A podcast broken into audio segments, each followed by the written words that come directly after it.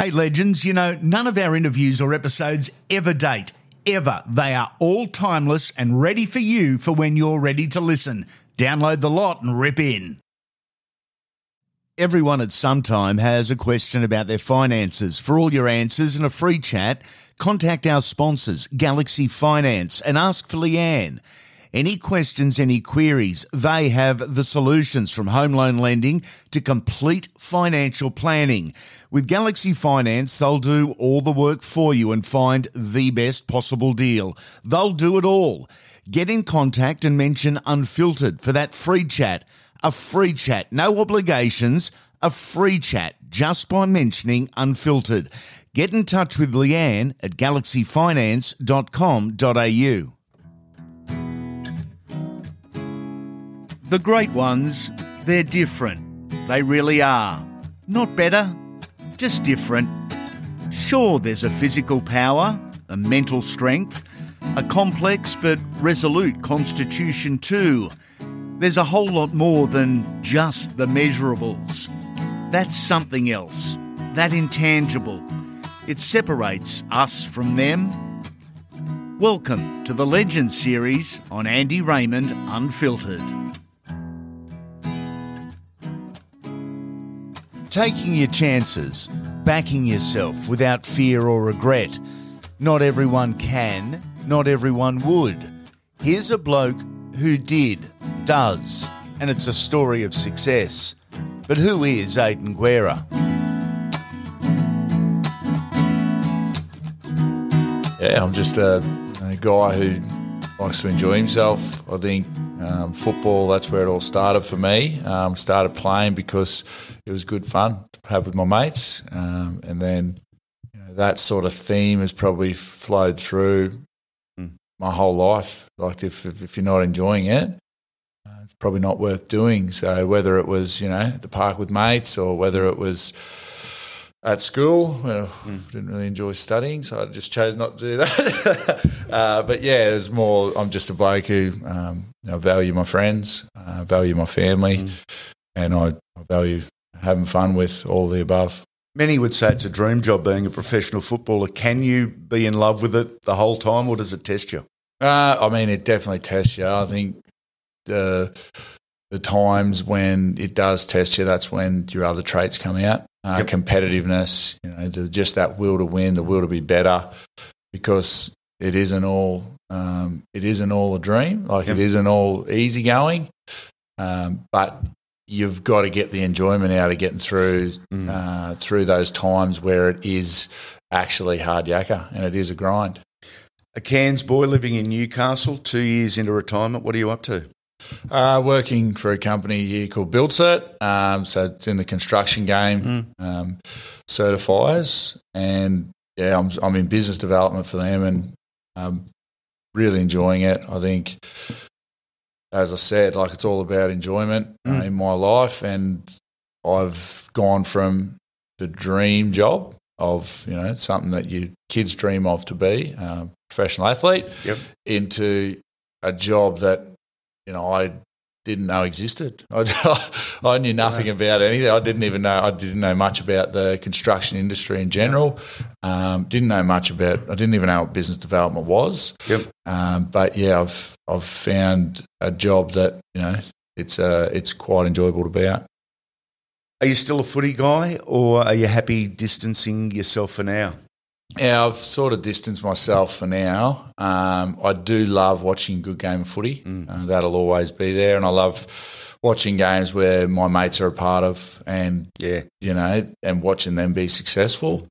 As far as right now, it's probably more distance myself just simply because it's saturated my life for sort of 15 years. And while I love that grind, the fact that my life felt a little bit saturated is one of the reasons why I retired. Sort of got away from it, wanted to see what else is out there in the world, and I'm really enjoying it. Do you actually miss the footy, or do you miss the companionship? What is it that I guess makes that retirement thing a little hard for some? Yeah, a lot of people do go down that path where they do miss the mateship and, you know, day-to-day hanging out with your mates. But, yeah, I've sort of found a place now where it's similar to that coming to work. Like I've become I've become good mates with, you know, a lot of people around the office, my bosses. I get along with all of them. I don't. While that was a big part of it when I was playing, and you can sense why people do miss that side of things. I've landed on my feet, but that is the big one. I think that's probably the area that if that's one of the probably the biggest void that needs to be filled is you're not hanging out with 22 of your best mates or, you know, there's 32 in a squad, but like, you know, there's a really tight group of people there and you're not seeing that every day. I think that's probably one part, which at the start it was just we sort of had a bit of time off, me and my wife, time off from work, not from each other. And it was just like we were just sitting around and, you know, going for dinners and having a few beers and whatever, but you just – while I love spending time with my wife and kids, it was just like there was that little bit of that every day telling jokes with your mates and mucking around that wasn't there. The wives don't get our jokes and they don't appreciate our humour. No, she doesn't. You're not alone there, mate. You're not alone, trust me. Some stories even before you actually played, even one in our L game. You were signed by the Melbourne Storm and felt – I guess the full extent of the game's competitive and sometimes bitter disputes. You were basically blackballed by the Storm for a few months for signing with the Roosters. Does that about sum it up? Yeah. It certainly does. I mean, that was probably a time where it was a lesson for me. I had to learn that it is cutthroat. You don't get it all the way you want it. Yeah. And, you know, I learned a lot of big lessons down there at the Storm. Obviously a lot to do with work ethic and, you know, striving for professionalism and striving to be the best. But that lesson there, it was always there and it always got brought up. And, I struggled through injury down there with Melbourne. Yeah. I was behind a pretty good crop of players, very good crop of players, and in my own mind I thought that I was sort of one injury away from being retired at 20, 21, 22. Yeah. So I had to take a chance, and the Roosters didn't do so well the year before, and I thought that was my best opportunity to play first grade because if I didn't crack it in the next year, mate, I might have ended up on the pile. For me it was my decision to go there because I felt like it was an opportunity to be a part of a club that was in a rebuild phase, and it was Bellyache's decision to tell me to pack my bag straight away. So that was about round 20, and he goes in. I told him because we had a pretty good relationship, and I just said to him, I said, mate, I've signed at the Roosters. I think it's a good opportunity for me. And then we went out and did a training session, and it was a bit weird, but pushed on. And then after the session, he said, Aidan, come in here. And I was like, righto. And he's going to wish me luck here. And then not quite. And he certainly wished me luck. No, he just said, oh, in regards to your decision, I've made one. You're no longer invited to train with us. And he said, you've got a contract with us, but we'll keep paying it. But you're no longer part of our team. And I was shattered. Like this was the club I'd been full time for 2 years or nearly 2 years, and I think I was on the phone to the Players Association. I'm like, what can we do? And they're like, well, not much at the moment. So I mean, it was a lesson for me because, you know, it taught me that it's not always going to be smooth sailing, and there are repercussions whether you like them or not, and while it hurt at the time, I was still grateful to have the opportunity to be down there, but also I'm glad I made that decision because I'm happy with where my career went, happy with where my life's at the moment, and, you know, butterfly effect may not have happened that way. galaxyfinance.com.au. Ask for Leanne for a free chat. You're a Cairns kid living in Melbourne, following a dream. You probably had every reason to say, okay, well, screw this whole game. That's not me as a bloke. I'm going back to Cairns. Yeah, well, I was born in Cairns, but I grew up in Townsville. But that was never on my mind. I was like, I've got this opportunity. Yeah. I'm going to make the most of it. And that was pretty much what my that was my drive from – I got signed. I didn't get signed till I was actually at Schoolies 2005 in Ely Beach, and I got a message from the Burley Bears saying, we'd like you to come down and play in our Colts. Wow. And then I called my school coach. I said, oh, how good's this? And he – so just hold off. The Storm showed a little bit of interest in me, but not much. So then I got an opportunity to go down and live in Brizzy and play at North Devils. Yeah. And it was like I probably would have been the last bloke signed. Like I was the last name on the roster, and I just thought, well, this is an opportunity. Yep. I'm going to make the most of it. And I've always feel like that's been one of my main driving factors is if you're given something or given an opportunity, make the most of it. Is that what separates you elite guys from the rest of us, the ones that haven't made it, didn't make it, couldn't make it? I don't know if it's you're stubborn, a refusal to lose, it's unacceptable being second best. The mental strength or mental capacity of you elite guys, is that a big difference do you see? I think it's definitely an edge. Yeah. And because not everyone's got that. No. And the coaches that I've played under, especially the successful ones, they were all of that belief as well, that mental edge and that mental toughness gave you the edge. You look at the way that those clubs are structured. It's all about how do we get that extra 1%. And I think when times are tough on the field, off the field or anything like that, it's that 1% extra that you can get that, like, let's go back onto the field. You know who's going to step up when the pressure's on. Yeah. And it's the people who love the tough stuff. Yep.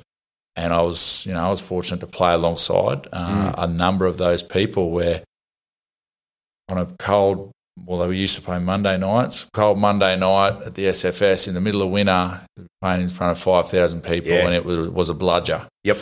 But then, you know, you were playing against a team that was below you on the ladder, and it was really hard to get up for. Yeah. Whereas if you're playing against a team that's top of the table, and you knew that there was going to be a core group of people that you could rely on that day, and I just think they're the ones that enjoy that overcoming that sort of barrier. Let's move on to something a little more positive. Round 1, 2010. Tell us about your debut, mate. It was the Roosters and the Rabbits. Yeah, it was a weird one. I got named about the week before when we had like our season launch, and then the next day I've rolled in. I said, yes, I'm debuting. And Brian Smith called me over. He said, I haven't decided if you're playing yet or not. And I was like, what? I was named at number 14. Yeah. Like, what do you mean? He goes, yeah, we don't know if we're going to go with you or someone else. And so I've like, rang mum and dad. I'm like, oh, yeah, we got named. Like, beauty, we'll book our flights. I said, oh, but hold on. He told me that I might not be playing, so just wait. And it wasn't until pretty much captain's run that he made his call. That's so Brian. That's classic Smithy. Yeah. I got an opportunity. I think Tommy Simons went down maybe mid-first half, and yeah, it was just one of those things. I was pumped. Like, I left a very successful club to come here to play as much at first grade as possible, and got this start in round 1. We ended up beating the Bunnies that day, and I got a meat pie. And I was like, how bloody good is this? Even better, the following week, game 2-2 tries. Yeah. I'm like, this is easy, this stuff. Yeah. Wish I'd have done this years ago. They're giving tries away here. No, it was awesome. I think, you know, while that year sort of didn't eventuate the way that I wanted, like that start, it just gave me belief that I'd made the right call from the start. The Roosters made the finals. You weren't in the side. That's quite common practice, though, for a young forward in particular. Burnout becomes a bit of an issue, but that brings us to 11 and 12. You missed the postseason as a club. 2013 arrives. Corden up. This is Pearce. Now Trent in the middle of the ground is upended. So 5 gone, kick from Maloney into the end goal too deep, I think. No, Jennings has flown from nowhere. That's last tackle. I have a try. This is superhuman. On the onside from the kick. This is unbelievable. It's flying all right. And David Williams was at fullback. Brett Stewart was hurt from the Sonny Bill Williams break and went out onto the right wing. David Williams was told to go into fullback, and he, like everybody else at the ground except Michael Jennings, thought that his ball was going dead. James Maloney kicking in behind the line, in between Stewart and Williams. It bounces up, and Jennings has scored from that angle. We'll get a better view, but he's flown through. And if he's kept a hand on the football, which he has, that's magnificent. That is just absolutely stupendous. It is freakish to be travelling at that speed and then control the ball the way he did there. That is freakish. Listen to this crowd now. The grand final, premiership. What stands out? Definitely the premiership. I think that's what you play for. At the end of the day, you've got, 10 months of hard yakka with this group of people, and it's not just the players, it's the staff, it's the ladies in the office, and it actually just meant so much. I think you're smiling now, recalling. Yeah, I love it, and I love that club as well. Like it was a big part of my development. Everyone at some time has a question about their finances. For all your answers and a free chat, contact our sponsors, Galaxy Finance, and ask for Leanne.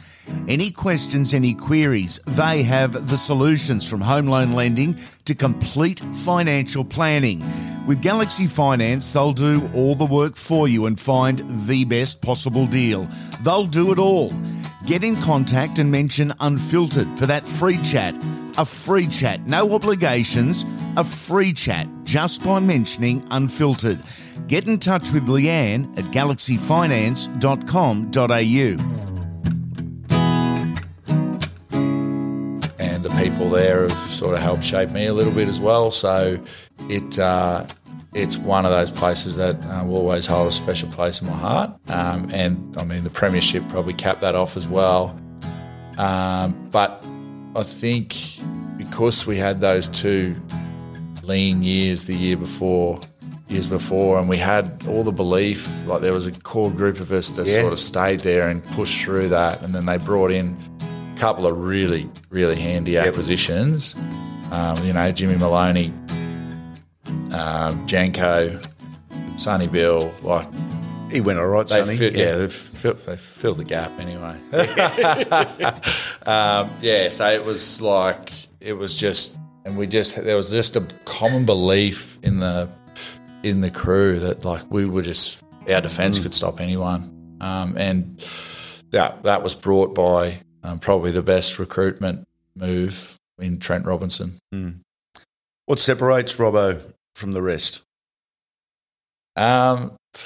Probably his mind. Mm. He's a footy nerd, isn't he? He's a footy nerd, but it's not just footy for him. There is always more to it. Yep. There's always more that he's looking. He's looking at different angles. It's like if we're all thinking in circles, he's thinking in like bloody octagons or something. I don't know. He's train of thought. It just goes places where you haven't even thought of, and then he'll put this idea in your head, and then the whole team will buy into it. And for someone to do that consistently, some of his ideas are probably a bit weird, but he, he's got the respect of people around him, and he's got, the tenacity to push, to follow him through as well. Trent is a Brian Smith guy. You've been coached by both. Can you see the rub off? I certainly can. Yeah, a little bit, because it is a very creative mind, especially Smithy. He was a footy brain. Yep. But Robbo obviously learnt how Smithy done things and then what he missed. Yeah. So sitting at his number two for so many years, he sort of saw what was missing in the puzzle, I think, and was articulate enough and bright enough to be able to put that through and then implement a game plan to support it. That same year, 2013, was the World Cup. You represented Italy, your family lineage. Pretty cool. Definitely. Yeah, it was always something that I wanted to do. My nonno, he came over when he was a young boy on a ship from the north of Italy. Yep. After the war, and he was a big inspiration for our whole family. Okay. He was always there for us, feed me full of salami and anchovies and Forex gold. But he was a huge part, and for me to be able to represent his name, although our family over in Italy, we don't have any family there anymore because anyone who was close came over on the boat. Yep.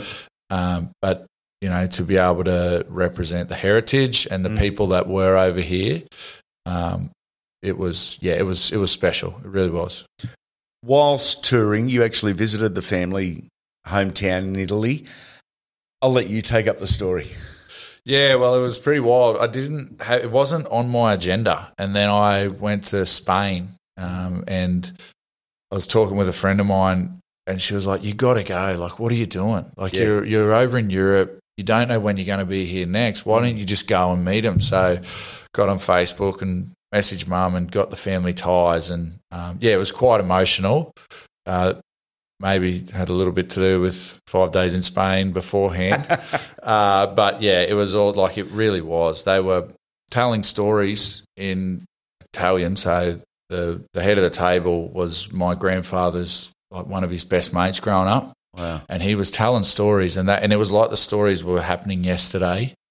And this old fella, he didn't speak a lick of English, but the way that the Italians talk, it's all hands gestures. And so I'm sitting there and I can pick up a few words and I'm like, I think I know where this is going. And then his daughter would translate it for me. And we're just sitting there with a table full of food, like more cheese. Like I thought it was like a month's worth of cheese and we went through it in a night. It was just like they were the kindest people, and the admiration they had for my grandfather was cemented in my mind what type of man he was, and the man that we thought he was the man that these people who have known him for 70 years agreed. Guerra means war in Italy. Yeah, it's pretty cool. True or false, ministerial and Vatican links? I don't know about that. I think you've heard that story, haven't you? Yeah, my old boy's told the story a few times. Yeah. There's a little bit. There's plenty to dive into there and unwrap. But there was a bit of a feud between my great grandmother and her family because my great grandfather was a peasant and she was like aristocratical kind of thing. Yeah. So and she moved out and moved in with all the peasants and got disowned by her family who was had a bit. Out. So I don't know the full story there, but it was there's definitely something there to unpack. Did it put a smile on Dad's face in particular, the fact you'd been to Italy, you'd met the family, you'd absorbed some family history? I would imagine as a father that would be just awesome knowing your son experienced that. Yeah, well, that's a big reason why I wanted to, like, once I realised that I was doing it, I'm like, yeah, I'm doing it right. I'm going actually to the family. I'm not just going to go and eat spaghetti in Rome and say that I did Italy. Yeah. I think it probably bounced me back to when he first went there and came back, and he was like, Mum and him went together with my nono and my auntie as well, and they went over there, and he come back and he's like, you got to visit it. Like, you got to go. It's like, it's Bologna. Unbelievable. Bologna, Bologna. And I had to say he was born in Brescia and then rolled into Bologna, which is where, there's like a little village, which is where the I guess the peasants, or it was actually my nonamina. It was her wet nurse. She went and moved in with her wet nurse. Yeah, it's a crazy story.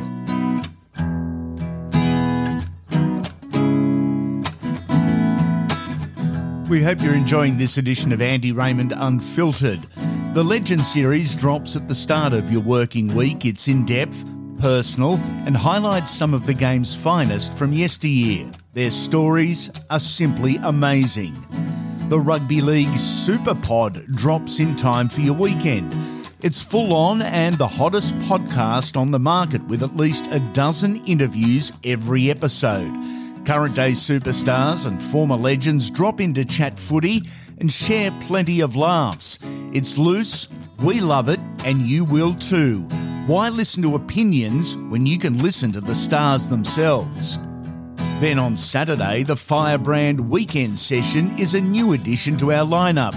We're chatting with the players and coaches about barbecues, beers, and who you'd invite to your place for the perfect weekend session. It's hilarious. To keep the content coming, we'd ask if you could spare 30 seconds when you're done here and leave us a 5-star rating and review on the app you're currently listening on. It's huge for us as we look to expand the brand and bring you more. Make sure you come back soon. Legends.